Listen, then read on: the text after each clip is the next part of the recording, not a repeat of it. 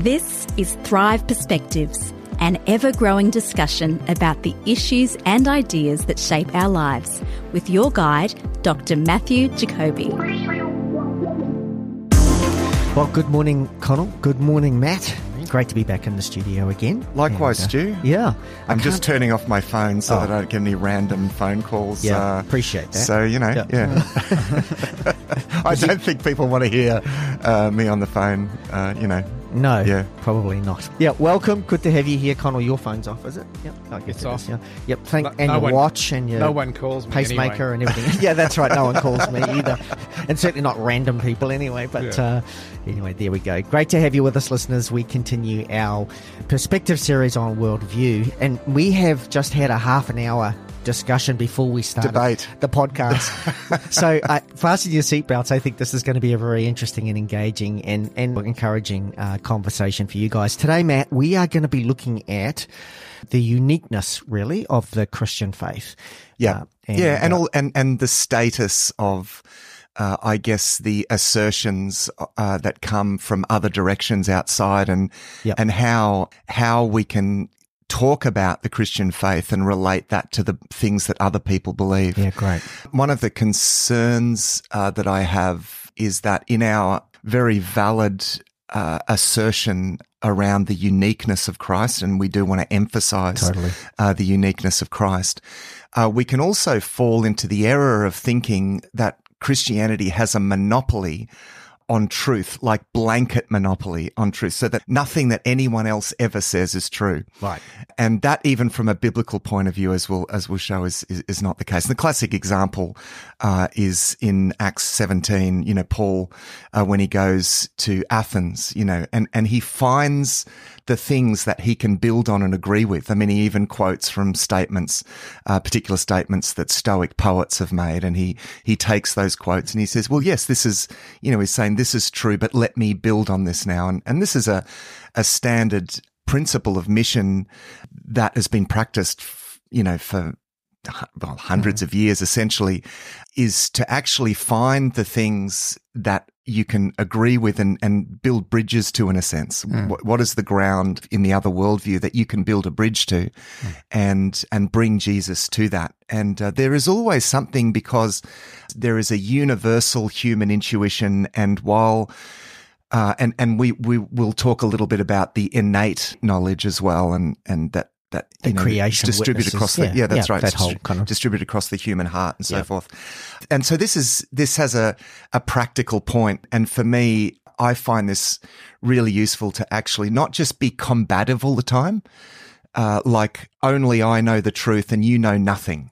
Actually, uh, a wonderful part of being a witness to the faith is it's not just us preaching at people, but listening actually to them and listening to their concerns. And they might be valid concerns, right, about the world and a feel, you know, the sense that, man, something's broken, there's something wrong. And, and well, that's true. True. I mean, you know, like, and, and I think this is so important in our particular context because we're very much in a post Christendom context. And so there are a large variety of belief systems and uh, often people aren't, don't really even consciously form necessarily their own belief No. system, but they, they do by default believe a lot of things that are actually in agreement with the Christian worldview. Mm-hmm. Yeah.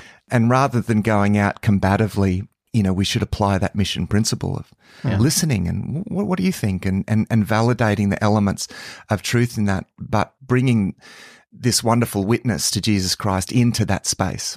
Conversely, can I say, I think there's a lot of people who actually don't know the values of the Christian hmm. faith. Hmm. And so I haven't formed an opinion because I think perhaps for too long they've heard a lot about what the church is against. Or Yeah, what that's Christianity's right, yeah. against and not what Christianity's for. Yeah, that's and right. so there's an element of us actually going out there and talking about what we, what Yeah. we do believe. Or you it's know. been straw manned a lot as well. Yes, well. totally. Most people don't understand the nuance of, of what it is that we actually believe. So they kind of erect their own version That's right. of it, which is easy to knock over. It's not a the Jesus that they understand in Christianity isn't really a Jesus that they want to follow.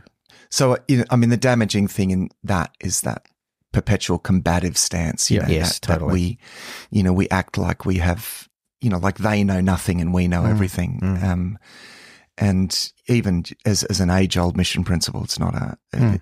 it's, it's not wise. It's not even really the, the way that things are.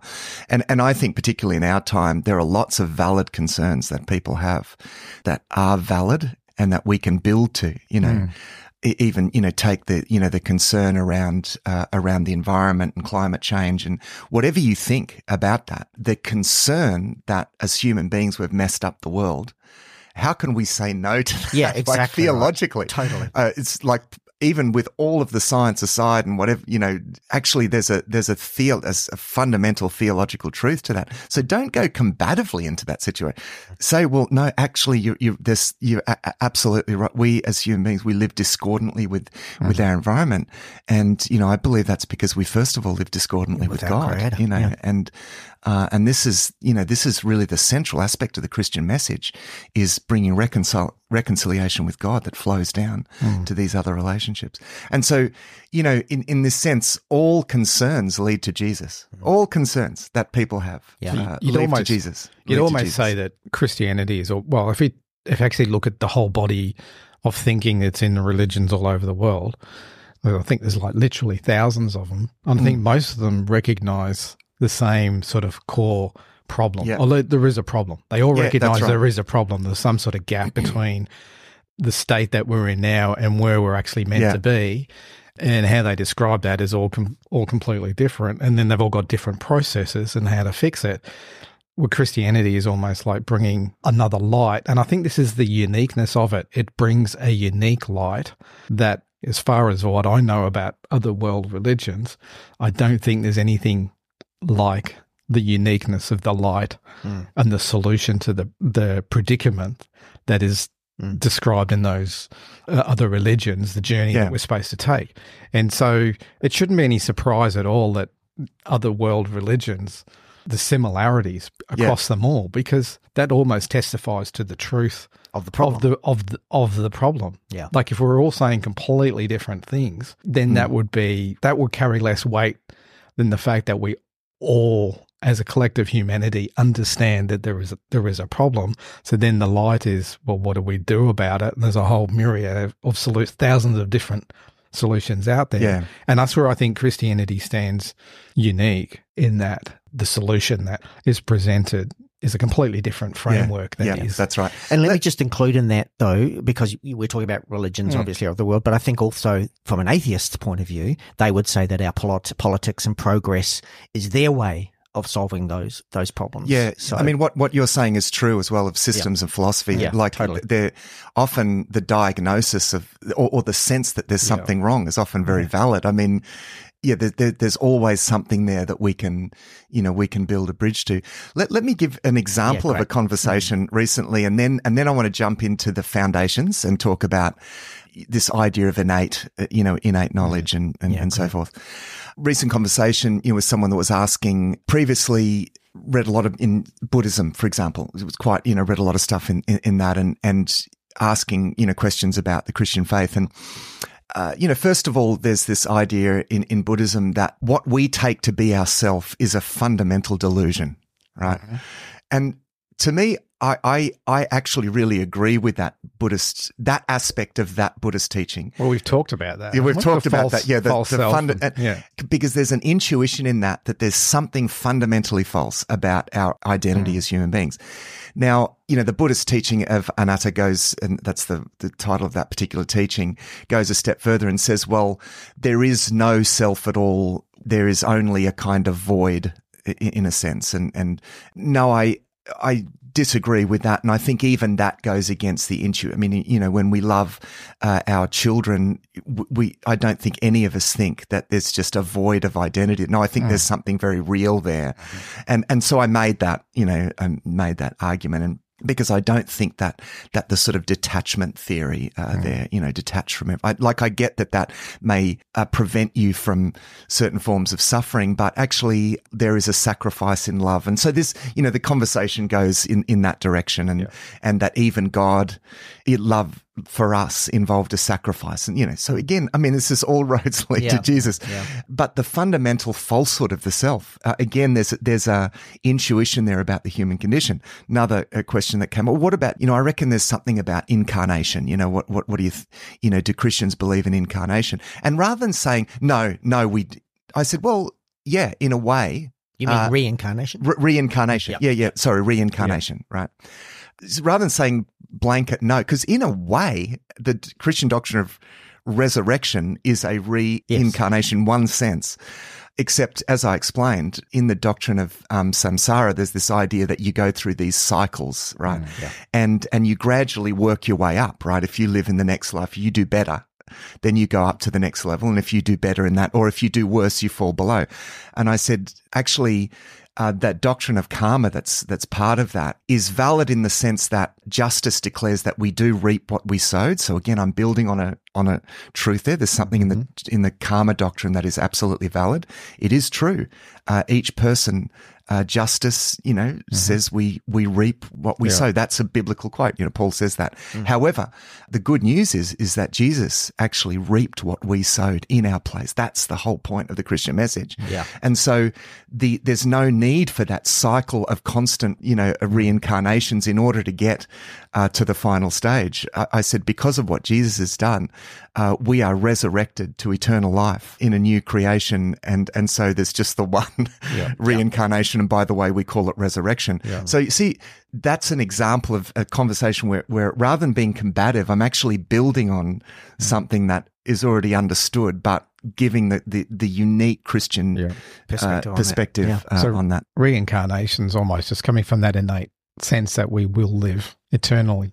Yeah, that's right. Yeah, in in a way it is, and it's also Although Buddhists would reject the eternal soul idea, they they reject that. It's just Yeah. reincarnation. But it's it's a there's Yeah. a constant Yes, continuity. But it never ends, basically. Of never. It's, it's there's life beyond yeah, this one. It's innate Yeah. within us a sense that it it can't yeah, and and I guess stop. Yeah, in some cases, the way that other religions have worked some of this stuff out, it makes in the absence of any other form of revelation, it's it's it makes sense. It's just deductive thinking. So, for example, the idea in Hinduism is that you know when we die, we get absorbed back into Brahman, right? In, which is this sort of um, you know they have this kind of pantheistic view that uh, that everything is Brahman, you know, everything is God, and and and when we die, we get absorbed back.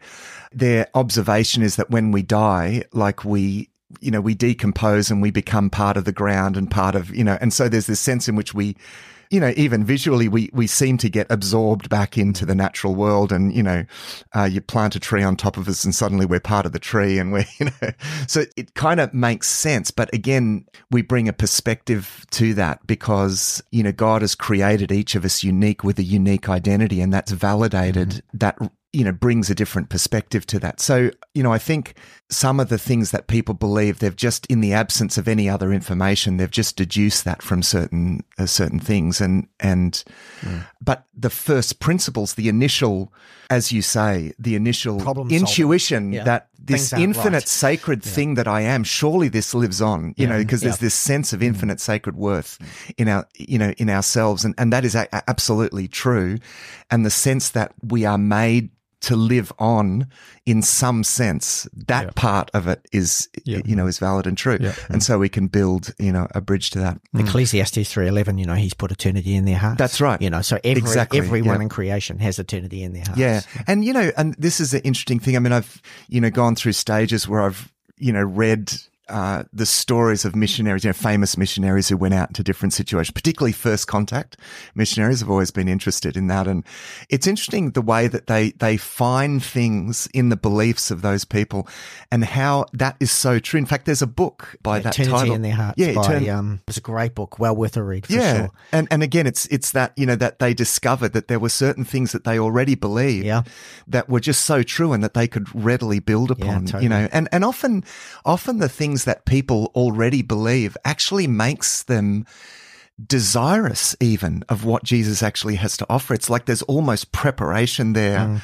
uh, for the gospel. I mean, this is what in, in the first century, the, you know, a lot of the church fathers in the early church, they, they believed that the work of the philosophers like uh, Plato and Aristotle really they believe prepared the way for the gospel because you know Plato believed in a in a creator god and and ultimate sense that there is some ultimate objective truth out there and all these sorts of things. And and a lot of the early church fathers believed that this was God's providence preparing the way uh, for in the Roman Empire for uh, for the gospel. And well, I mean, I think there's some validity to that. Mm, you know, yeah. I was listening listening to story of uh, missionaries in India who found in various forms of Hinduism things that they could really build on, and and I just this mm. repeated stories of this yeah. sort of thing. Yeah, and, and in light of this conversation, I think it'd be good to actually reference that book because it's a really good book, Eternity in, in Their Hearts. It's by a guy called Don Richards, and it's startling evidence of belief in the one true God in hundreds of cultures throughout the world. As these people go, yeah, as you say, yeah. into cultures they've never heard,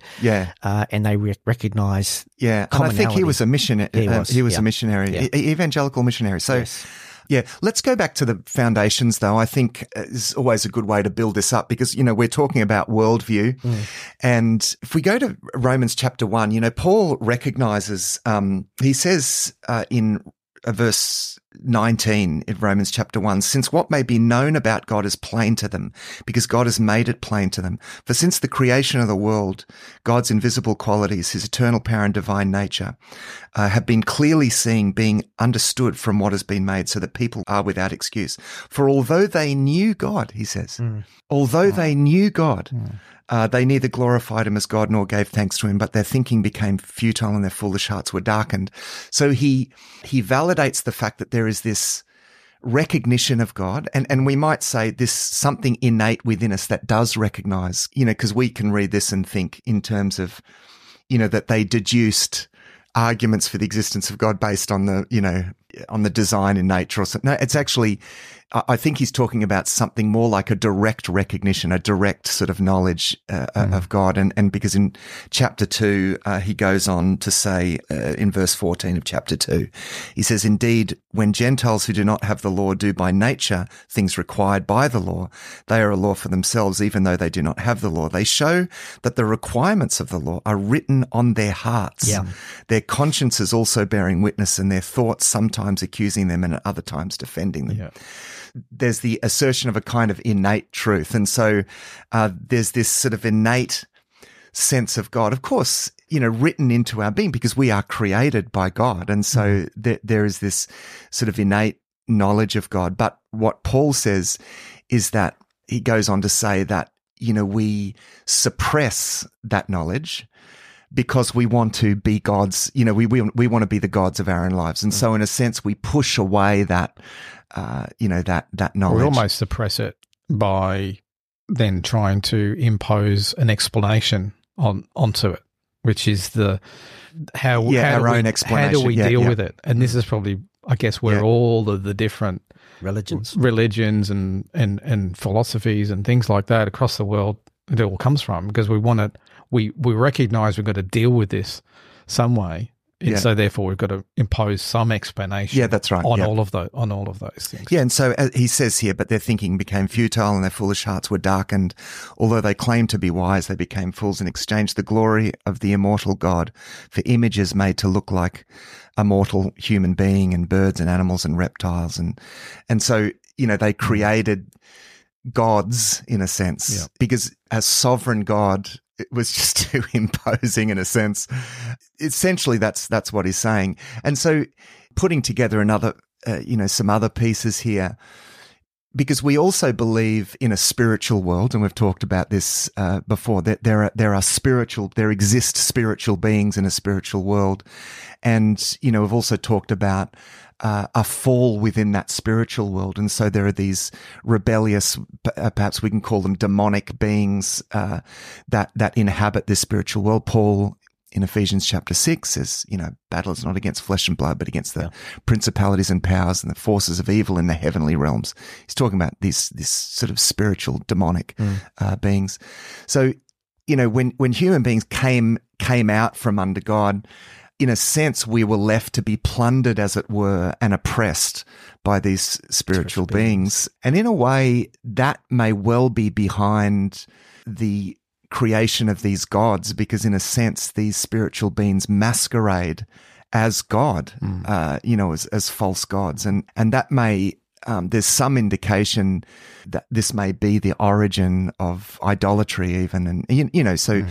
uh, all of the different gods of Mesopotamia and, you know, Asher and Baal and all of these and and while the while the idols are nothing, they're not. You know, as consistently the prophet said, you know, they can't speak or see, or they're yeah. just nothing. There's no power to them. That yeah. they are nothing. But it doesn't necessarily deny that there are spiritual entities in some sense behind that yeah. that are deceiving mm. and at mm. work. I mean, well, the very fact that you're not worshiping the one true God is a sense yeah. of spiritual, that yeah, that's spiritual right. attack. In a sense, it's, it's, like the enemy saying, "Great, I don't care who you worship, as long as it's not him. Yeah, yeah, that's right. In a sense. But isn't this where the combative part of it comes from as well? Because it is presented that way in the Bible. As, as if these are the enemies of God, these false mm. gods, mm. and these are the things that need to be are going to be defeated, and mm. they they were held up as examples all through Scripture as being the the enemy of God. Yeah. So we could take that and go, well, that's all these false all these false religions are the enemy of God, and therefore we need to defeat them. But they're equally the enemy of people. And uh, yes. Yeah.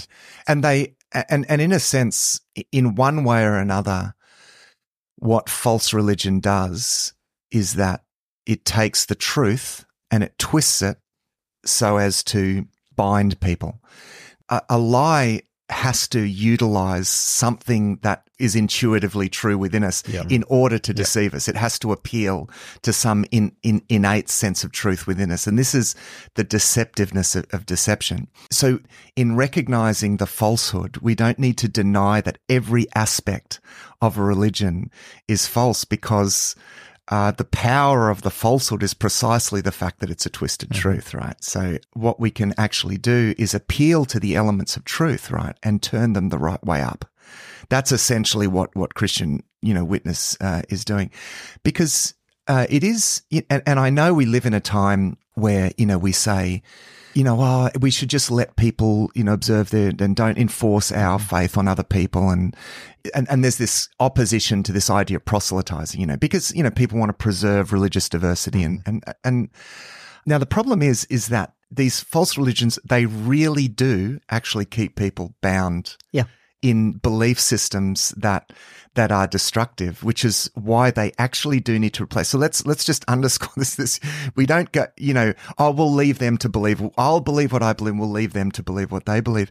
Even take take the biggest NGO in the world, World Vision, right? Mm. I've, you know, I've been to India with with World Vision, and and they're looking, you know, to to really bring change. Now, I've only visited them uh, in India, but they recognized in in their uh, the, the training that I, you know, I, I, was went to a training seminar that they did there, and and the head of World Vision in uh, in India, Jayakumar Christian, has written a book about this as well, where he says you cannot release people from poverty until you release them from the thought systems or, or the the strongholds that actually keep them bound in poverty. Yeah. And he says there are spiritual webs, right, that. Mm. Unless you break that over their lives and tell them, no, that's not true. You are not paying for your past sins. You are not locked in this caste. You yeah. are not, yeah. you actually have to, have to, I mean, I know it's all very well for us in our Western world to sit back and say, oh, don't, no, you should preserve the beliefs of other people.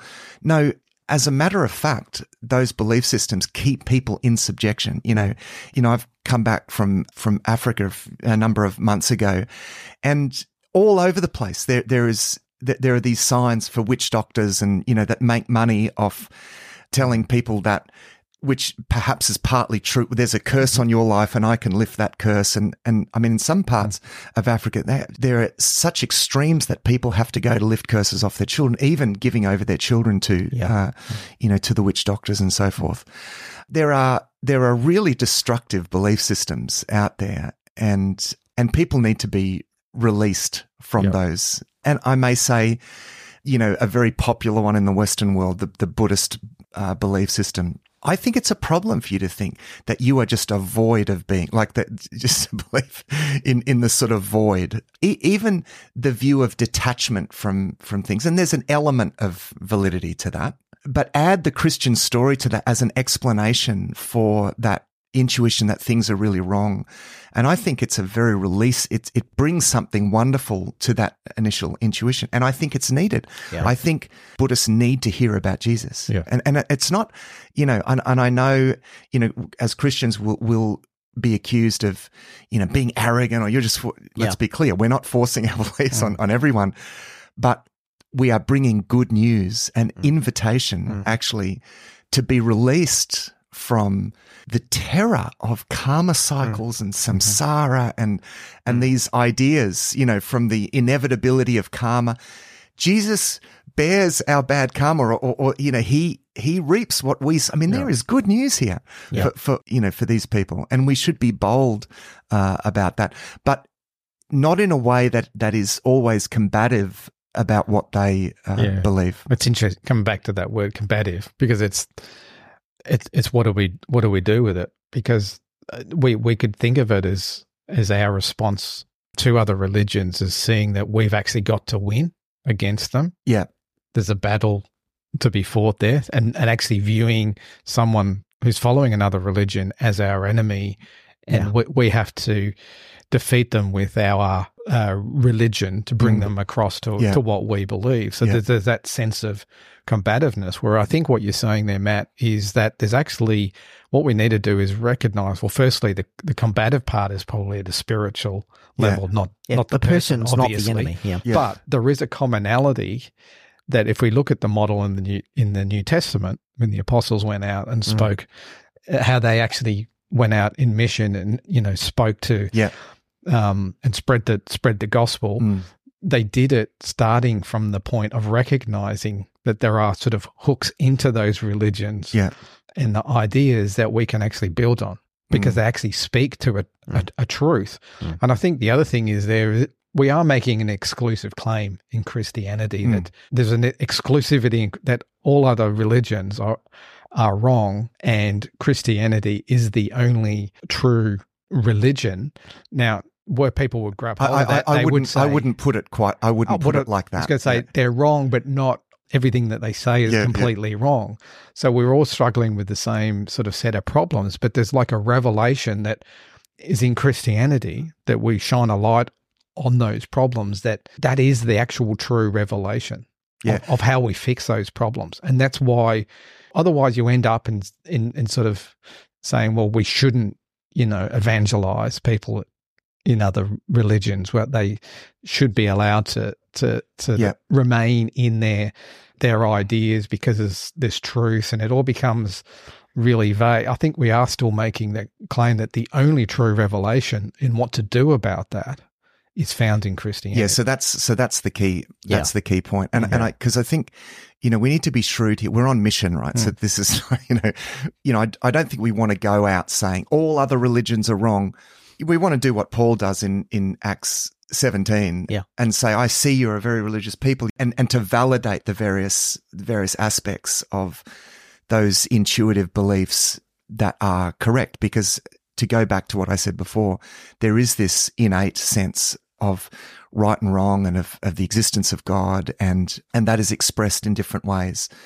And so uh, what in, you're saying in all is- in all religions. There's an element of truth in Yeah. every lie. You, you kind of said, in a sense, right, that, yeah. to make that live. So in every of one of these religions, there's an element of truth Yeah. that we can start from Yeah. to build the bridge. That's out. right, but they do need to be released from Yeah. those Yeah, from those religions because re- religions are strongholds Yeah. Uh, that keep people striving and trying to achieve something, Mm. and it actually is fundamentally destructive to their humanity. You know, and and perhaps more or less, more in some than others. Perhaps we could say that. You know, I mean, also some people observe some aspects of some religions and not other aspects, but you know, as a broad thing, people do need to be released from that. But here's here's the other thing that we need to keep in mind. We we refer in theologically we refer to that general knowledge of God as general revelation. That's the theological term. There's the recognition that although they knew God, right? There's there's a sense of of um, that there's there's in a sense there's no credit uh, for that. Uh, the problem is that people are alienated from God. There's a gulf, and everyone's trying to deal with that they still want live the, the way that they want to live, but at the same, it's like have their cake and eat it. Mm-hmm. I still want to be the God of my own life, but I do want to deal with this conscience problem that I have. And so there, there, there are conflicting elements in, in the hearts of people. You know, on the one hand, they want to live the way that they want to live, as Paul says. But on the other hand, there's this conscience issue. There's a tension there. And the gospel speaks to that tension, right? Powerfully to that tension.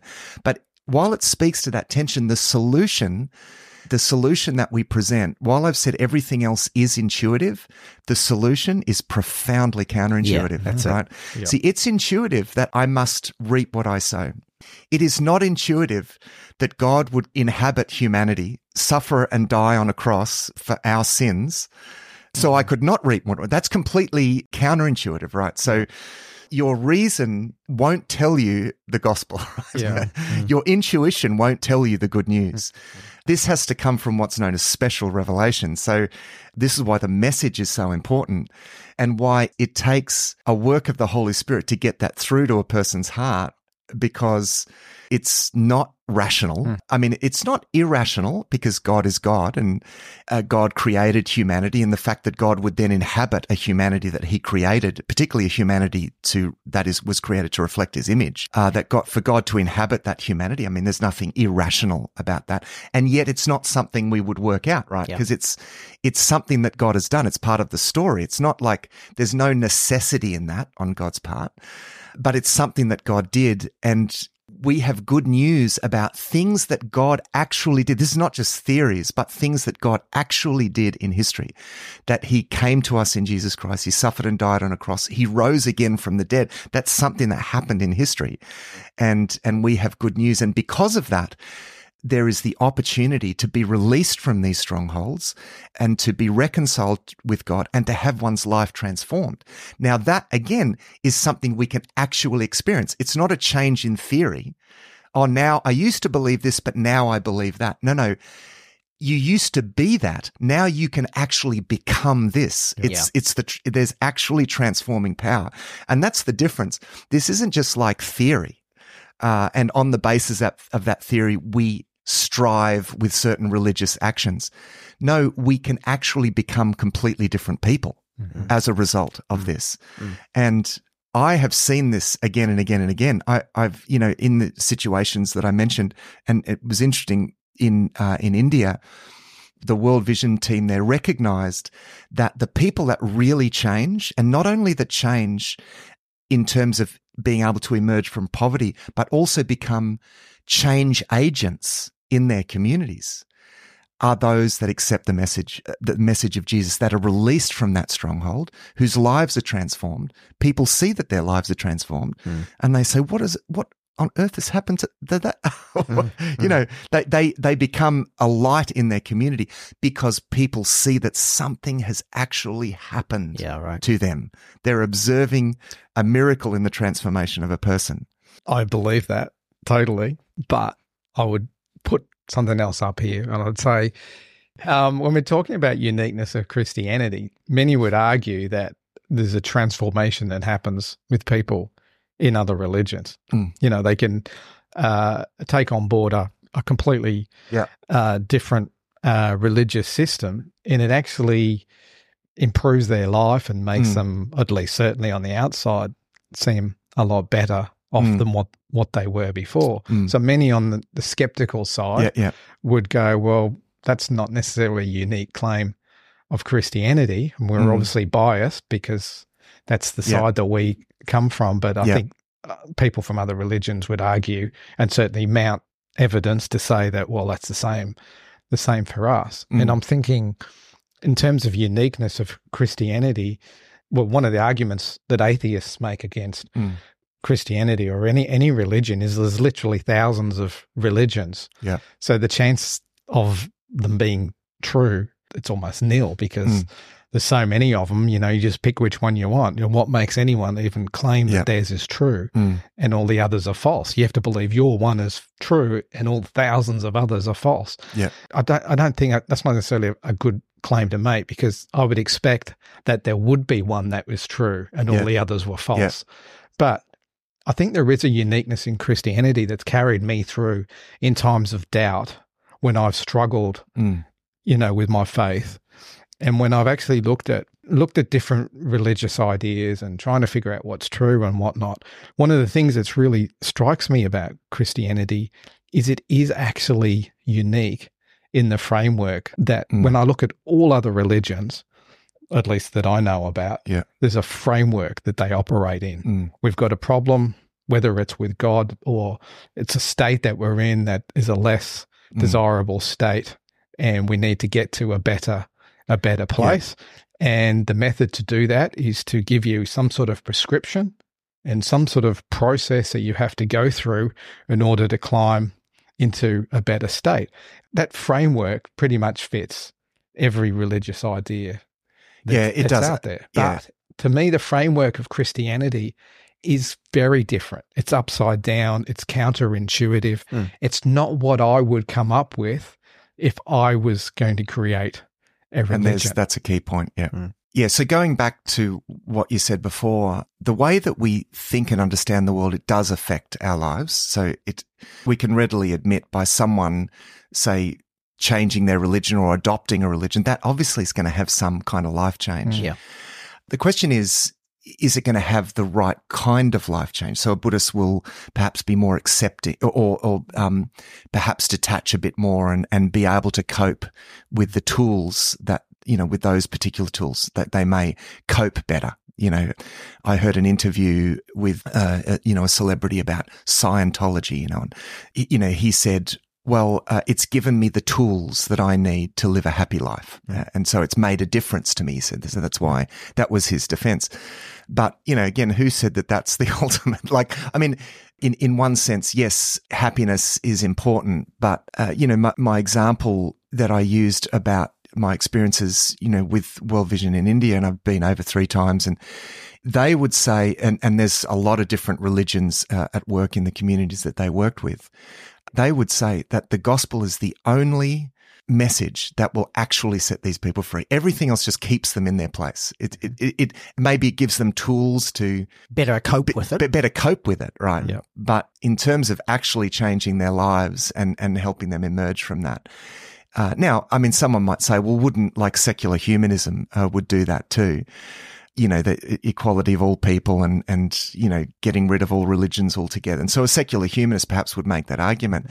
But I would say that stepping into a worldview that says that life is essentially does, doesn't have any ultimate meaning or transcendent value, I would say Well, that's not really a good goal. So yes, yes, that might change that going from say Hinduism to secular humanism. That's going to make a difference to someone, but does it make the right sort of difference? Yeah. Uh, I would say Yeah. no. So, what is it then that's fundamentally unique? That framework that I mentioned, because Yeah. there's obviously something then in the idea of Christianity, the thinking, the philosophy, the worldview, whatever you want to put on it, that framework on which all those ideas kind of hang off. What is it then that is there something unique in that, or is it just the same as all the other religions? It's just true, so it actually happens to have some power in it. I think it's that's true. Like obviously it's Mm. true, so it obviously has power in it. Yeah. But I think it's also in terms of that framework, it completely flips the switch on everything. Yeah. That we we in, intrinsically kind Yeah. of think. It's a it's a different perspective. It's a completely different perspective on how we view the problem. Let me give a, a simplistic answer, and Yeah. then perhaps we can uh, we we can adjust this as as we go. Uh, Perhaps we can say that in, in a way, you know, religions are this sort of bottom up thing. It's us because we have this very strong need for meaning. Uh, because there is a meaning to life, and we have the intuition that there is an ultimate uh, meaning, and there's this we have this spiritual aspect to it. There's so many, you know, all of this innate stuff, right? So, you know, as a result, we, we are religious creatures. We're going to build a religion in the absence, in the vacuum. Let's put it that way. Yeah. We're going to build something up. And, um, spiritual creatures. yeah. Spiritual, And, and I guess, I guess the thing that a lot of religions have in common is this bottom up kind of Yeah. thing. You know, it's, it's very much not only are we building uh, a worldview from the bottom up, our solution to the problems that we innately feel, the th- the sense that things aren't right, is also bottom up. In that there are things that we need to actually do uh, to to make things right. Uh, you know, we we need to get ourselves back into the right state. Whereas the uniqueness, and, and again, I'm putting this uh, simply, the uniqueness of the Christian message is that God comes to us, mm. and and not in the way that say Krishna or or you know various incarnations of Brahma or Vishnu or whatever you know come in. That the one true God uh, not only comes to us, but actually comes to provide a way of reconciliation with himself at his own expense. The other part to it is it removes us from the picture in terms of there is no ladder to climb. Like it's no. actually, if you look at every other religion in the framework that they provide, it is man having it within themselves to do this and do this and do this and do this. And then, then by doing that, in some way, they achieve some kind of right standing before God or whatever yeah. it is that they want to ascribe that to. In Christianity, it actually takes man out of the picture. I know there's we need to respond to God, yeah. but the ability for us to reconcile and become righteous before God, we're incapable of doing right, that. Yeah. So it's it actually doesn't elevate man in that framework. We we actually can't we can't do it on our own. And then it turns around and actually says, God, instead of like in a man made religion, I would put God way up above us in some sort of impersonal sense mm. and a sense of man striving to get to God. Mm.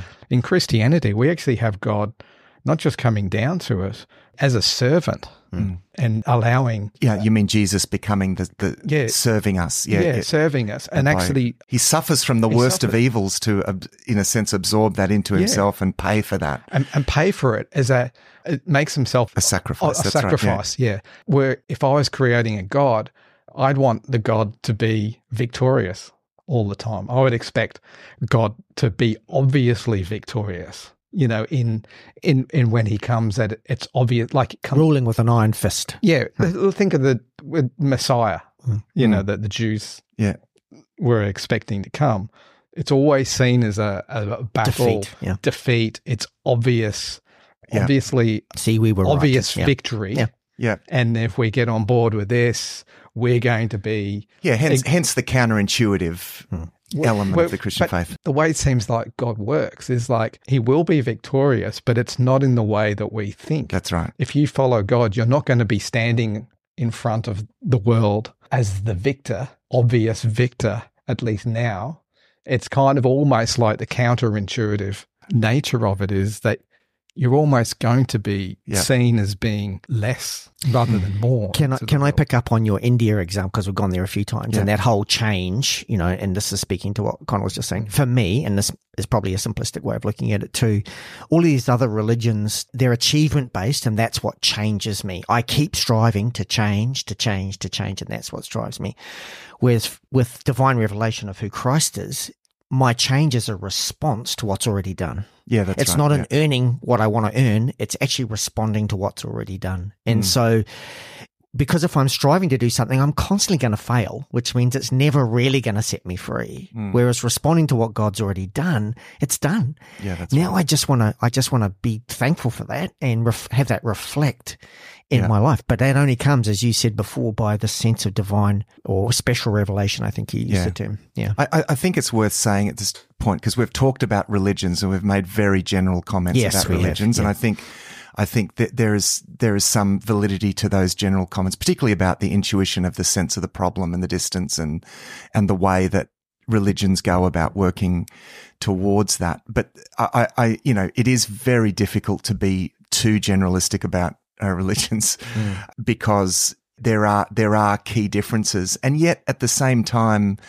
In my exposure to what I've seen, the consistent aspect of it is it is very much bottom up sort of reasoning, yeah, and yeah. and I'm I continually come away thinking first of all, Jesus is the answer to the concerns expressed here. Everything that they are, are striving towards intuitively Jesus is their Messiah too, in, in, in the sense of the answer to their deepest longings and intuitions. And, and, and it's not about one religion replacing another. Mm. It's about Jesus mm. being the answer to the problems that are expressed through their particular relig- religious framework or religious language. I mean, Jesus is the answer. That's yeah. the, yeah. that's the unique, you know, we're not supplementing another religion, you know, with, with another. And, and I think I'd want to lift the message of the gospel above the religions debate you know, Jesus is the answer in a very transcendent and, and all relevant sense. And I think, uh, I think it's important for us to be bold about that, to be willing to bring the good news uh, of Jesus in the way that Paul does when he goes into Athens and he's talking to these philosophers and, and, and willing to acknowledge uh, that a lot of what they were saying and talking about, there was a lot of validity to that. But what does he do? He, he points to the fact that God has actually done something. He points to the resurrection, you know, that God has raised, he has raised Jesus from the dead. It's like, okay, all of your theories is one thing, but hey, God has actually done something. This unknown, distant God has actually done something in history. And, you know, he points to that but he does so in such a way as to build on on something. There's a sense of conversation in that, and and I and this probably comes back to this uh, to this point that that we started, and maybe we'll finish. You know, maybe we'll finish this because again, this discussion it's not just about the theory. This is where we actually are living in a world with all sorts of different people. Less and less, you know, share our belief and our framework. But there are strong elements of truth, not only in what they believe, but in even intuitively within them. And Jesus is the answer to that. And I think we can just assume oh, people aren't interested in Jesus. Actually, I think we shouldn't assume that. We need to recognize we're increasingly doing cross cultural mission as Christians now, which means that we need to be conversational, not just telling people, uh, but being conversational ask them questions about what they believe, validate the things that are true, you know, share the difference and, and what Jesus has done for you and point to the uniqueness of Christ in that. Don't be ashamed. I mean, Paul says, I'm not ashamed of the gospel because it is the power of God for the salvation of everyone who believes. And so let's recognize we're on mission. Let's build bridges. Let's not be combative. Let's not withdraw into our world and just throw stones at everyone. Let's build bridges. God is at work in people's lives before we even get there.